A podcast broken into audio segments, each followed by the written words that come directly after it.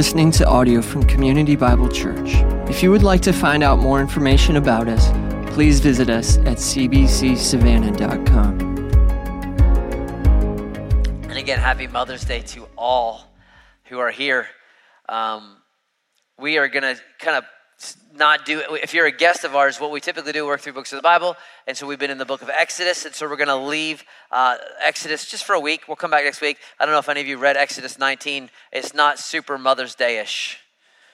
Okay? It's not very encouraging so i didn't know if you wanted me to like you know blast everybody with uh, Exodus 19 and have a good Mother's Day. Here's what it says, you know, kind of thing. So um, we're gonna gonna come back to that next. It's maybe a Father's Day message. We can hammer the dads. It's not, we don't we don't want to honor the moms.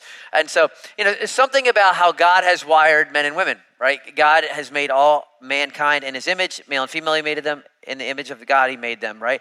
And so, but there's something how God has wired men and women differently. There's, there's equality, there's uniqueness and distinctness, and it's, it's part of God's beautiful plan. It's how he moves and it's what he's doing. But I think that is the way God has wired uh, moms is moms give advice. That's, that's how God has wired you. God has uh, created you that way. Uh, it doesn't matter if your kids are, are, six months old or if they're 60 years old. Uh, moms give advice. My mom, she'll come to town. She'll still give advice. She'll say, Billy, you need to do this, or Billy, you should do this. She calls me Billy. You may not call me Billy. Uh, but that's, that's and it's kind of like the Geico commercial. That's just what this is what moms do because God has given you wisdom that men don't have. We're like, I don't know, I don't know. Ask your mom. That's why we say that. Uh, and so moms give advice. And what I want to do today uh, on Mother's Day is I want to let some moms give advice. Um, I want them to speak. Uh, and, and I want to look at a passage of Scripture where God puts his spotlight on several ladies and says, This woman got it right. I want you to follow this woman's example. Listen to her. She speaks truth. All right? Because again, God uh, has created everyone equally in his image and distinct. And so there's something valuable about listening to the voice of a mom. Right? There's something that we need that if, if we didn't need it, God wouldn't have provided it for us. And so we're going to look at some ladies who God says, follow her, listen to her, be encouraged by her because she walked by faith and she's trying to help you walk by faith. She's trying to encourage you to live a life that is pleasing because without faith, it is impossible to please God. And so, what we're going to do is we're just going to listen to these moms. If these moms were here, if they could speak based on what's written about them, what would they tell CBC this Mother's Day? That's what we're going to do today. And so, we're going to be in Hebrews chapter 11. And if you're unfamiliar with the book of uh, the book of Hebrews, Hebrews chapter 11 is what we call the Hall of Fame of faith, where God kind of says, look at these folks. You know the Hall of Fame is. These guys are the ones that stood above. You know, these guys are the ones who hit 800 home runs or, or did this or did this. So God is going to put a spotlight on these people and say, they did it right. Look at that. And he's going to celebrate. And there's a list of men and women who God does. And I want to look at four of the ladies and encourage you with it. And, and here's what here's the temptation for us, I know, is that, oh, great, we're going to hear about how these women were perfect and how they did everything right. No that's, that's not what we're going to hear. We're going to actually see that they weren't perfect and they didn't get everything right, which is why we can relate so well. Because if they did everything right, had the perfect this, and, they, and their house was on good housekeeping, and their kids were perfect, and everything was right, then we wouldn't be encouraged because we were like, that's not me. But these folks had a past and they struggled and they made mistakes. And yet God says, I'm not looking at that. I'm looking at this. I'm looking at their faith. I want you to see what their faith looked like and what it looked like lived out. And that's where we find encouragement. And that's where I want us to be today. All right, so Hebrews chapter 11. Um, and we're going to highlight these folks. I think it's important, real, real, quick, to define what are we talking about when we talk about faith in the first place, right? Uh, and so the so the chapter begins with a working definition, which helps us. It says faith is the assurance of things hoped for, the conviction of things unseen. There's kind of two parts to that, right? It, it's the assurance of being sure, as the Greek word means. The New Living Translation says that, that shows the reality. It's confidence in that which you hope for. And hope is not, well, I hope so, well, I maybe. Hope is something that you're sure of. So here's the key with faith your faith is only as good as the object you put your hope in. Period. End of story. You can have a lot of faith, right? But the object of your faith, if it's not reliable, if it's not worthy of your of your faith, it's worthless. So I've used this illustration before, but I think it's helpful, especially to encourage you because it's early in the season. If your hope is in the Braves winning the World Series, you are wrong. it's not going to happen. Now, my team's not going to ha- win either, but at least we acknowledge that at the beginning of the season, we're not going to win. You guys have hope till the end, and then you're devastated. Your faith is only as good as the object of your faith. So we hope in what? The hope is in God. Faith is a hope in God, and it's a conviction of things not seen. God is not seen. You can see his works, you can see what he does, but you don't see him specifically. Our conviction, and the word conviction there actually means to prove something. So faith is the, is the confidence, a hope in God who you cannot see that changes my life, that I prove as I live it out. That's what these folks are going to be honored for. They hoped in God, who they did not see, and it changes their life. That's faith. There's a works aspect to it because I believe it works. And that's the whole book of James. You can read that later. But let's look and let's, let's listen to what these ladies, based on what, what God highlights about them, what would they tell you this morning? Let's look at the first one. Her name is Sarah, very famous uh, person in the scriptures. Uh, her story uh, is found in verse 11. It's summarized. So Let me give you the big picture of her story for those of you who don't know it. She's 65 years old. Her husband is 75 years old, and they have no children, which is, is devastating to them. God shows up when Abraham is 75, that's her husband, and says, You're going to be the father of many nations. In you, all the nations are going to be blessed. It's going to be awesome. You're going to have so many descendants, you can't count them. And they're like, We don't even have a kid. Right? 65 and 75. Here's the problem a year goes by, and then another, and then another, and another, and another, and another, and another. 24 years go by, and nothing. And 65 plus 24 is 89. So when she is 89 and Abraham is 99, God shows up one day and says to Abraham, Next year you're going to have a boy. And Sarah is in the tent doing something, and she hears the angel tell Abraham that. She, she laughs. Are you kidding me? I'm 89. I can't even get out of bed, and you think I'm going to have a baby. And then God says, Why is Sarah laughing in the tent? And Sarah comes out and says, I wasn't laughing. And God says, Oh, but you were laughing. Right? Okay, here's what I love about that story. Does Sarah seem like she has strong faith? Is she laughing at what God has said?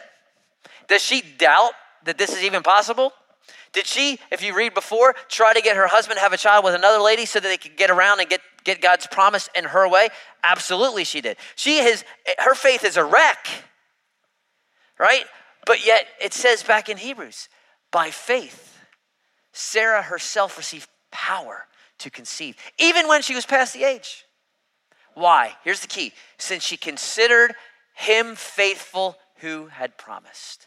See, she struggles, she's wrestling, but at some point she says, okay, God just read my mind and heard me laugh under my breath in the tent. I'm going to put my faith in him. It doesn't make any sense. I'm 89. I, I got arthritis and I, you know, I got all these things, but I trust God. And because she does, she receives power to conceive. And look what verse 12 says. Therefore, again, remember whenever you see therefore, you ask what the therefore is therefore. Therefore links back. Because she was she considered him faithful who had promised, because of that, from one man, and I love this statement, and him as good as dead. Abraham is as good as dead. He's weekend at Bernie's over there. He is out but because of her faith. Remember, it's not Abraham's faith. Abraham has faith too. But why was she able to conceive? Because of her faith. And because of her faith, a guy that's as good as dead is able to give her a baby, and the descendants are as many as the stars of heaven and innumerable as grains of seashore. Because we know how it works. Abraham and Sarah have Isaac, his name Yitzhak, means funny boy, means laughter because she laughed in the tent. Isaac has Jacob, whose name is changed to Israel. Israel has 12 sons Judah, Simeon, Levi, Gad, all these guys. Judah has David. David has Mary, the mother of the Messiah. You know how it ends. Why? Because of one woman's struggling, wrestling, doubting at times faith. And yet, God, Jesus tells us how much faith you need to have to, to move a mountain. Just a mustard seed. It's not the size of your faith, it's the object of your faith. She believes God and she's able to have a kid. Here's what if Sarah was standing here this morning, Mama Sarah, she was going to give advice to CBC. Here's what she would say very simply. She said, Y'all, take God at His word. Take God at His word. If He says it, it's true. If He promises it, it will happen. Trust Him. Even if it's hard, trust him. And here's why I, I, I, constantly remind you this is why the enemy always attacks the word of God. From Genesis 3 till today, the enemy always has been saying, Did God really say? Which is why we need to know the word and we need to meditate it and you need to memorize passages and you need to read it and you need to renew your mind with it because Psalm 1 says, Who's the blessed person? It's a person who delights in the law of the Lord. In his law, he meditates day and night. And he and she will be like a tree planted by rivers of water. He and she will bear fruit in its season. He and she's leaf will not wither. He and she will, whatever they do, they will prosper. Romans 12, 2, do not be conformed to this world. Be transformed by the renewing of your mind, that you may know what the will of God is, that which is good, acceptable, and perfect. That's why when we gather, we don't gather to hear Bill Fowler ramble on about the 80s. I could tell you why I think Red Dawn is the greatest movie of all time. I could argue that. I could argue uh, all sorts of things and give you all sorts of 80s trivia and tell you this and t- but that doesn't make that doesn't make a difference. Right? It is the word of God that is living and active, that is sharper than any two-edged sword. It is scripture that is inspired by God. It is profitable for teaching, reproof, correction, training in righteousness, that the man and woman of God may be adequate, that you will be equipped for every good work. And I tell you this because in my short lifetime, and it's, it's you know, I'm only 47 years old, but at, this point in our culture, I have never, in my short lifetime, I know it's gotten worse and better at times, but I have never seen such a celebration and an opposition to the things of God in our culture that I have today. Now, it may get better and it may get worse. I'm not saying, I mean, I'm not one of those, oh my goodness, it's never been this bad. Read the first century Rome, it was bad. Okay, so I'm not saying it's the worst ever. I'm just saying in my lifetime, the, our culture celebrates what God calls wicked more than I've ever seen in my life, right? Uh, and, and if Sarah was here, what she would say to you is this Young people, I know everyone's cheating in high school and on their tests. I know everyone's sleeping around. I know everyone's trying drugs and trying alcohol. I know all these things. I know everybody says it's fine, it's normal. That's what teenagers do. They lie to their parents, they do this, they do this. I know that's what everyone does. Let me tell you, that leads to death. And Sarah would say, Take God at His word. Trust what He has said. Singles. I know everyone's living together before marriage. I know everyone's doing this. They're having a few too many in a weekend. They're getting in consumer debt so much that they can't even sleep at night. Yeah, this, here's, what, here's what God says that immorality and impurity and, and covetousness must not even be named amongst God's people. And I know you got professors and teachers and newspapers and media and all social media that tell you that, that you can identify as whatever you want and you can do whatever you want and truth is whatever you want. Let me, let me tell you what Jesus says. Jesus says, sanctify my people in truth. And your word, Father, is truth. That's what he says. And, and so the idea uh, that we would just kind of do our own thing and not take out his word, Sarah would say, no, no, no. God gives direction for every area of your life. You're struggling with something that you feel is overwhelming, some addiction, some whatever that you've been in for three years and you feel like there's no hope, there's no way to ever get out of it. The scripture says, no, no, no. There is no temptation that has overtaken you but such as it's common to man. It's, it's not new to you. Now, it doesn't mean it's easy, but God is faithful. He will provide a way of escape also that you can endure. God speaks to conflict in your marriage, in your, with your kids, with your boss, with your roommate. He says, Hey, a soft answer, that will turn away wrath. What if they, they hurt me? What if they've done me wrong? Well, you'd be kind to one another, tenderhearted, forgiving, just as God in Christ has forgiven you. Well, that's not easy. I agree.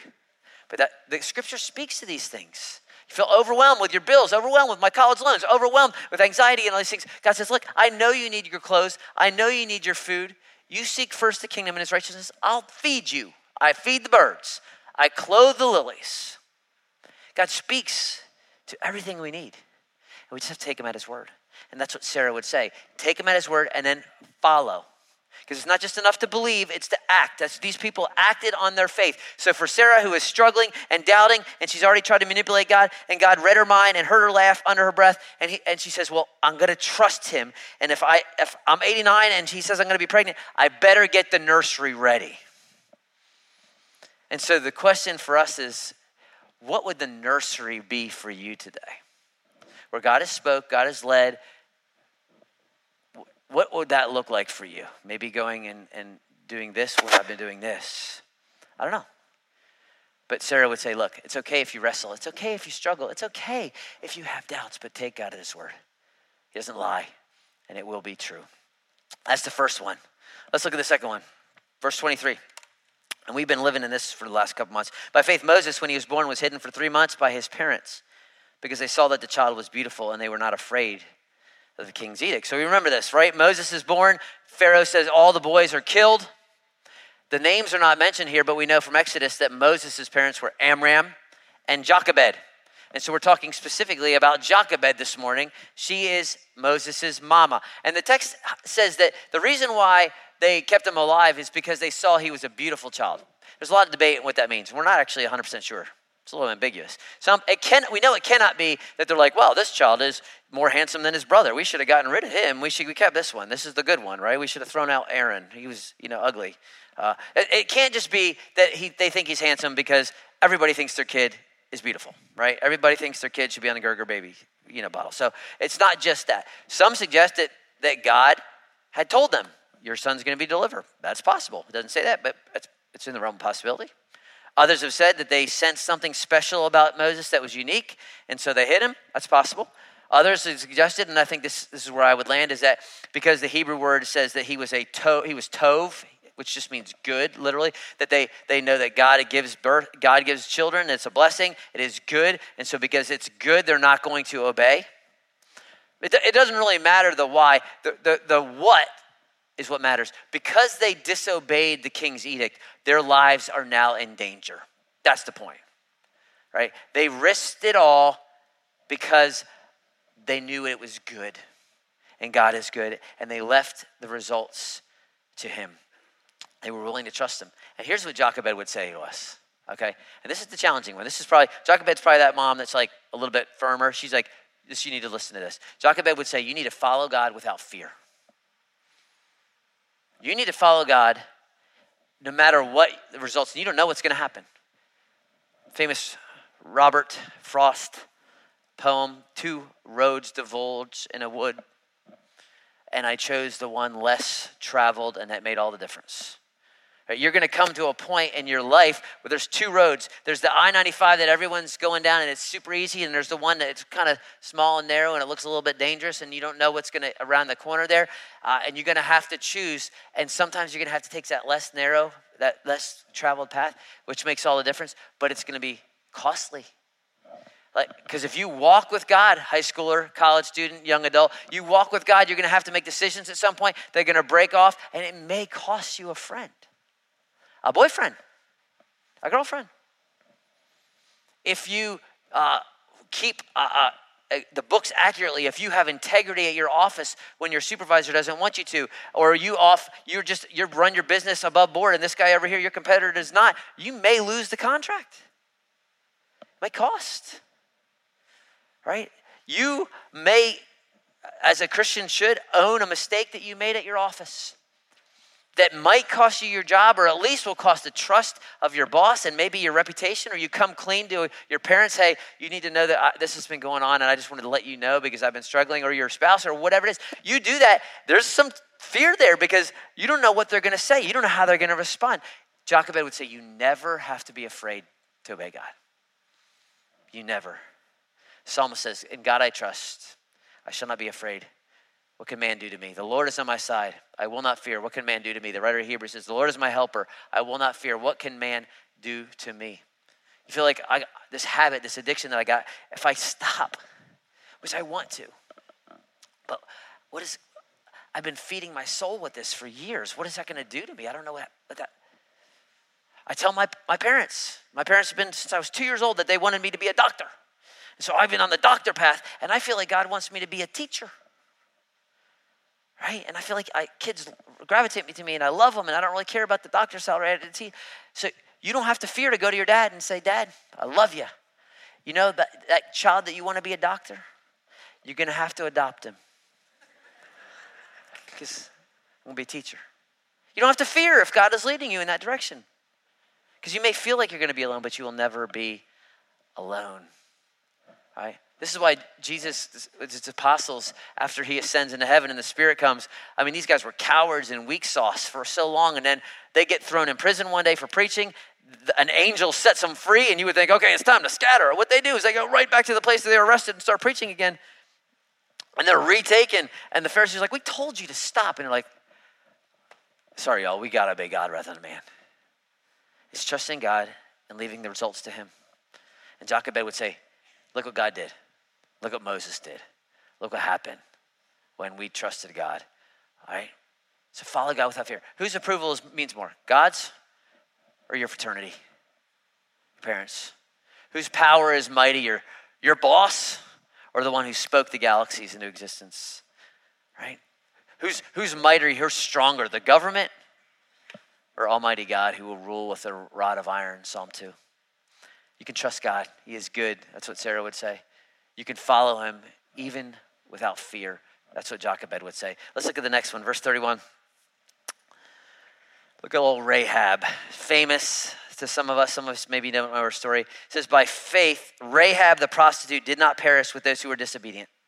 Why? Because she had given friendly welcome to the spies. So here's a lady who has had a rough upbringing. Right? She's born a Gentile in a in Sin City. She's chosen a Sin City position right? She's a prostitute in Jericho. Talk about darkness and devastation to your soul. That's where she lives, right? But it says she didn't perish with those who were disobedient. Her story is Joshua sends spies into the land. Jericho is the first place Israel is going to conquer. They go into Jericho. They somehow end up at her house. She hides them. And she misdirects the Jericho police and say, "Oh, I saw them. They went that way." And they go and they chase that way. And she hides them uh, and gave them a friendly response. And you say, why would she do that? I mean, this is the enemy. They've come to destroy. She tells us. Before the men lay down, she came up on the roof and said, I know the Lord has given you the land. You do. How do you know that? The, the fear of of you has fallen on us. Notice the plural now. It was I, but now it's plural. All the inhabitants of land melt before you. We, we've heard how the Lord dried up the water of the Red Sea, which took place 40 years earlier, by the way. It wasn't like last week. That was 40 years earlier. We heard about the Red Sea. We heard what you did to the two kings of the Amorites who were beyond the Jordan, to those two guys. Uh, and as soon as we heard it, our hearts, again, plural, there was no spirit left in any man because of you. Why? Because the Lord your God is God. She says, We all heard about this, this, this, and this. Here's the difference. They all heard it, they're all afraid, they're all scared, but she individually comes to the conclusion He is God. Right? This, this is God. And so what she does because she believes is she casts himself herself on the mercy and grace of Yahweh and she finds it. She says, Please save me. Please save me. See, that's why the writer the Hebrews says that she didn't perish with those who were disobedient. They're all continue. They heard about God and they know He's God, but they continue to run this way. She says, I'm doing a 180. I'm running and casting myself on the mercy of Yahweh. And she finds mercy. And you know what happens? God radically changed her life. I mean, it's, it's a 180 in her life, right? She, she changes and she has finds a newness as she comes into the Hebrew community. She is saved when Jericho falls. Her family member, she puts a red scarlet cord in her window, and everybody in the house is saved. Sounds a lot like the 10th plague, where they cover the blood on the door and everyone inside is saved. But you know what happens to her after she is saved? Her story is so great. She lives her life, she's living in Israel. She meets herself a Hebrew honey named Salmon, like the fish. Maybe he was unmarried because he smelled like a fish. I don't know. But she marries Salmon. Salmon has a little baby boy with, with Rahab, and they call him Boaz. And Boaz has a nice little son, and they call him Obed. And, Boaz, uh, and Obed has a nice little son, and they call him Jesse. And then Jesse has several sons. The youngest one, the best one, the short one, his name is David. And he is the king, the best king Israel ever had. And he has sons and has sons and has sons and has sons. Eventually has Mary, who becomes the, the mother of the king of kings. But you see, you see what happened there? She goes from darkness and a, a life of prostitution and just emptiness, and God completely redeems her, and she becomes the great great grandmother of the king of Israel. See, that's what God does. And if Rahab was here this morning, here's what she would say to you Do not let your past limit your future. Do not let your past mistakes limit your future. Because you know what my great great great grandson once wrote? As far as the east is from the west, so far has he removed your transgressions from you. Though your sins be as scarlet, they shall be whiter than snow. That's what God did for me. His mercy is vast, His love is great, His grace is everlasting. Do not let your past limit your future. And so many, I think, if we're honest, you come into this room with guilt and shame for something that you haven't mentioned in 20 years that no one else knows about. And you're you're thinking about that, that relationship back in college that was a train wreck, that maybe that you're on your third marriage, maybe it's an abortion, maybe it's a bankruptcy, maybe it's a DUI that no one knows about and you just feel guilt. Maybe it's financial blunders you stole, you I don't know what it is. it doesn't really matter because what Rahab would say is, you lay that down at the foot of the cross because that's what I did. Rahab sins were paid for by Jesus, who was her great great great great great great great great great great great great great great great grandson. And your sins are paid for by the same, by Jesus. And so she would say, run to him. He says, Come to me, all who are weary, heavy laden, I will give you rest. Stop running to your functional saviors. Haven't you had enough of your functional saviors? uh, your alcohol, your, your prescription meds, your, your Amazon therapy, you're, you're running to food, you're running to Netflix and binging 20 hours. These things will not satisfy. Try the bread of life. That's what she would tell you. Because when you are, if any man is in Christ, he is a what? She is a what? New creation. Old things are gone. So when God sees you, you need to you need to be reminded of this. Some of you need to just need to wash this over because you've had a bad week, you've had a bad year, you've had a when God the Father sees you, his child, when you are in Christ, he doesn't see that you were that fill in the blank. I was the alcoholic. I was the abusive dad. I was the he doesn't see that. What God the Father sees when you are in Christ, when he looks at you, he sees Christ. He sees his perfection. He sees his holiness right? That's why he can call you a son and a daughter because the work of Christ is sufficient. So you need to stop living in your guilt and your shame and stop letting your past dictate your future, right? That's what Rahab would tell you. Sarah would say, walk by faith by, by trusting in God's word. Jochebed would say, do it without fear. Rahab would say, hey, trust in what God has done for you. Don't let your past limit your future. And there's one more. One more. Verse 35. This is probably the one that's most obscure for some of us. It's very short. It says, Women receive back their dead by resurrection. Doesn't name them, but we know there's more than one. Women, not women, right? So what's he talking about there? Two stories, one in First Kings, one in Second Kings, both related. Let me tell you that I'll, I'll, tell you the Second Kings one. We don't know her name. Uh, she's only even called in Second Kings the Shunammite which it's just a city she's from. So it's like if you're from Boston, you're like the Bostonite, or you're from Pooler, you're the Poolerite. You know, you're from Garden City, you're the Garden Cityite, whatever. That's that's the idea. We don't know who she is. Here's what we know: she was married, and her her and her husband were were fa- fairly well to do. They had some money, but they didn't have any kids, and so they they loved the prophet Elisha. They loved his teaching. They just wanted to honor him. So they said they told Elisha, Elisha, we're going to build you a garage apartment. In essence, a garage apartment.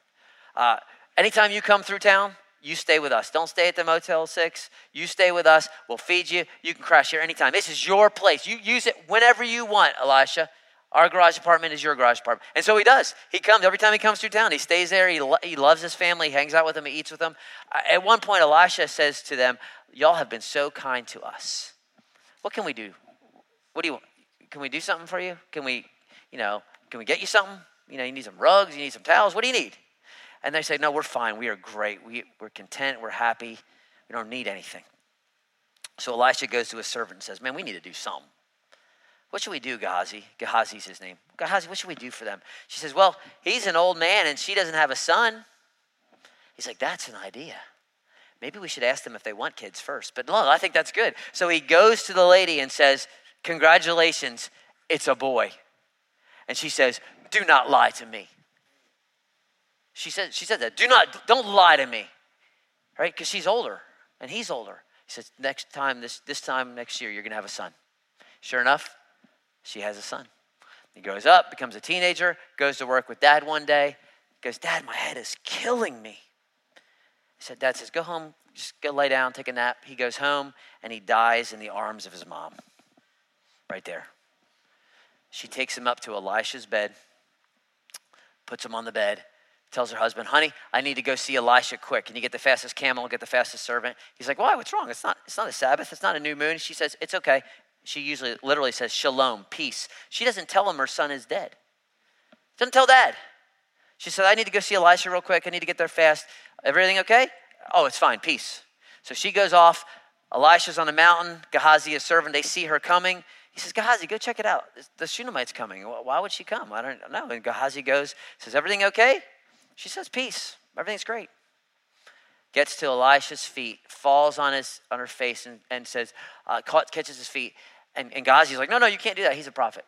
But the man of God said, Leave her alone. She's in bitter distress. The Lord has hidden from me, not told me. She said, Did I ask my Lord for a son? Didn't I say, Don't deceive me? Why would God give me this child and then take this child away? So Elisha heads for her house. He comes into the house, sees the child laying dead on the bed. He went in, he shuts the door behind the two of them. They prayed to the Lord. Gets a little kind of strange here. He goes up, lays on the child, puts his mouth on his mouth, his eyes on his eyes, his hands on his hands, stretches himself out of the flesh. The child becomes warm.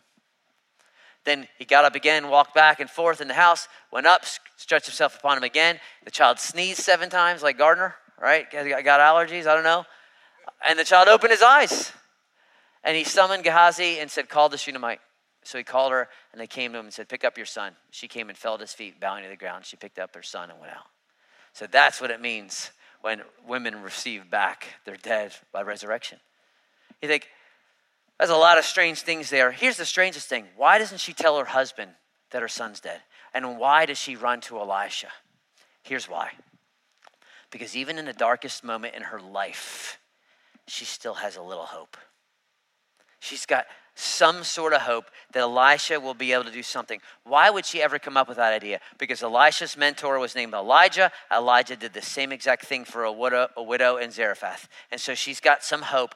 God can do something. I don't know if he will, I don't know if he does, but he can do something. So she rushes to Elisha, and sure enough, God answers. And if the Shunammite was here this morning, here's what she would tell you even in the darkest of times, never lose hope. Never give up. Right?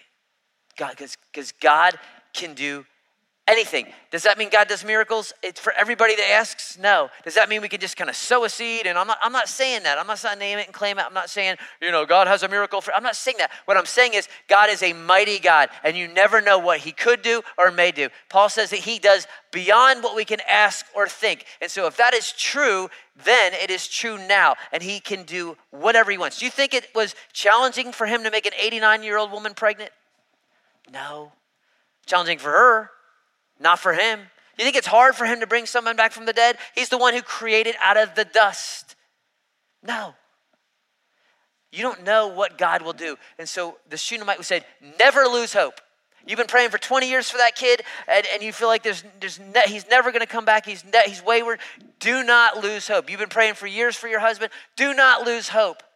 You feel like the, the, the relationship is too beyond, it's too fractured. You feel like the debt is too big, the anxiety is too heavy, the depression is too deep, the whatever is too whatever. It is never too much for God.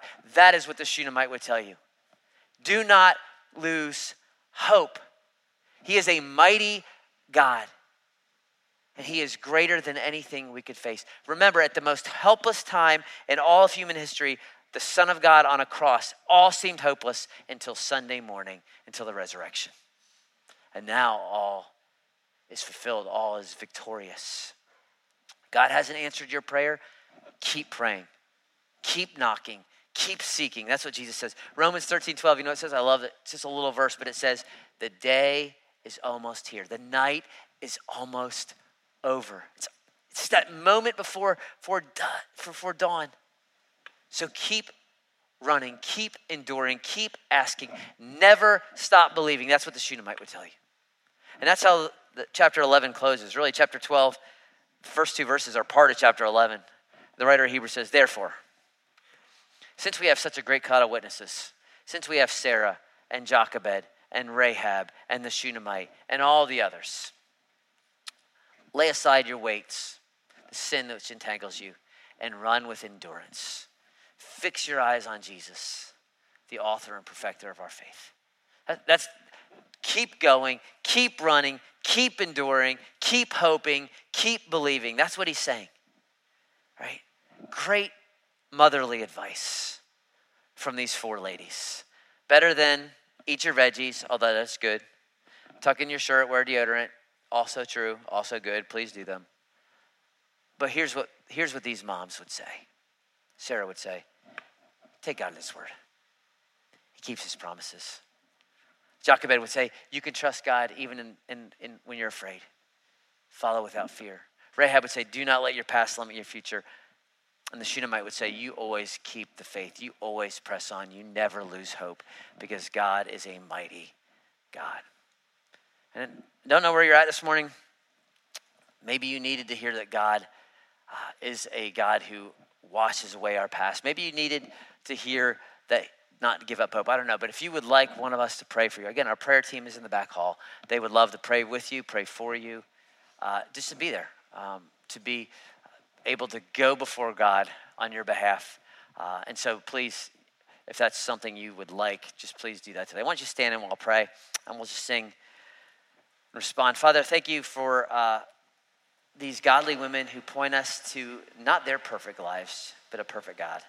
They trusted you, they believed in you, uh, and even though they failed in so many ways, you say this is this is what the life of faith looks like, and that gives us hope because we're all uh, broken and we all fail. And so I pray whether it's we need to be reminded that you are truthful, or if we need to be reminded um, that we can follow you and trust you in, in hard circumstances, whether we need to be reminded that you have washed away our sin, or you just need to be reminded that you are great even in the darkest places.